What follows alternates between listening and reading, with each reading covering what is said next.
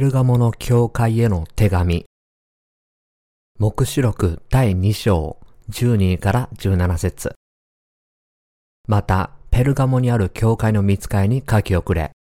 鋭い両刃の剣を持つ方がこう言われる。私はあなたの住んでいるところを知っている。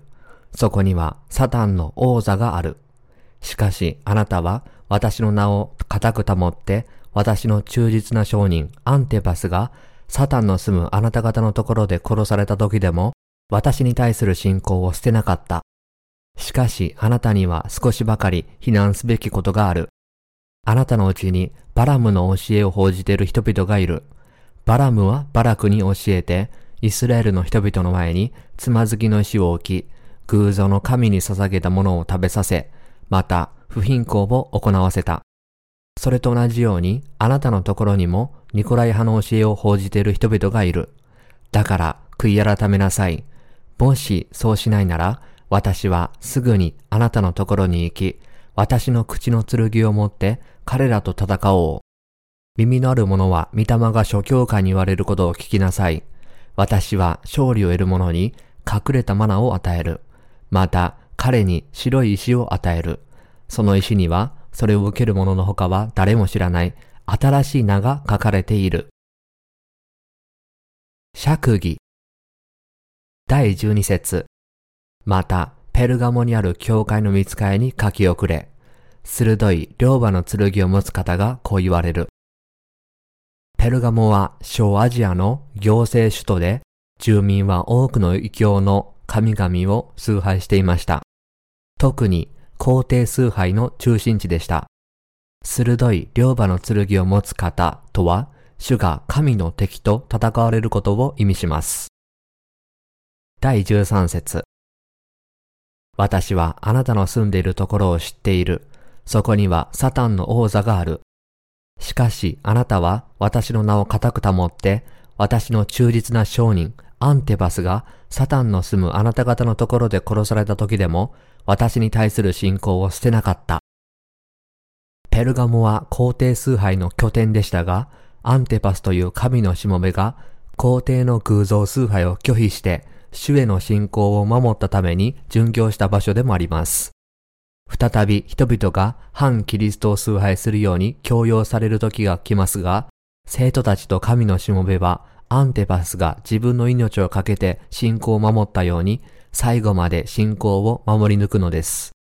そのような大胆な信仰を持つためには、たとえ小さな歩みからであっても、今すぐ信仰を行動に移さなければならないのです。迫害の時が来たら、生徒たちや神のしもべは、特に精霊に頼らなければなりません。彼らは神に栄光を返し、神から新しい天と地を受けることができるように、神を信じ、希望を持って進んで殉教を受け入れなければなりません。第14節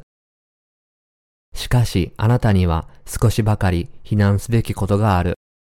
あなたのうちにバラムの教えを報じている人々がいる。バラムはバラグに教えて、イスラエルの人々の前につまずきの石を置き、偶像の神に捧げたものを食べさせ、また不貧困を行わせた。神はペルガモにある教会のメンバーの一部がバラムの教義を持っていたため、ペルガモにある教会を叱責なさいました。バラムは偽予言者で、イスラエルの民を神から遠ざけ、偶像を崇拝する異邦人の祭司であった娘たちと関係を持つように誘惑し、偶像崇拝を行わせました。主は信仰が神から離れてしまった人々を叱責されました。民の心が神から離れて代わりに偽りの偶像を拝んでいたのです。偶像崇拝の罪は神の前で最も重い罪です。第15節それと同じように、あなたのところにもニコライ派の教えを報じている人々がいる。聖書に登場するニコライ派とバラムは基本的に同義語で民衆を支配する者という意味です。神がニコライ派の教えを報じている人々がいるとおっしゃったのは、神の教会がバラムの教えを報じている人々を拒絶しなければならないことを言い換えたものです。このニコライ派とバラムの教えに従う者は、物質的な利益と空洞崇拝を追求する者たちでした。このような人々は当然神の教会から追い出されなければなりません。第16節だから悔い改めなさい。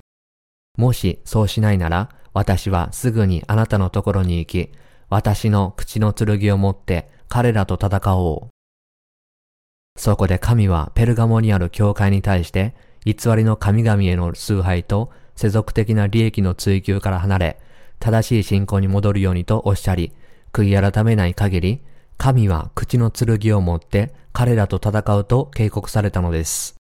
つまり、バラムの教えに従うことを悔い改めない者は、たとえ信者であっても罰するという厳しい警告です。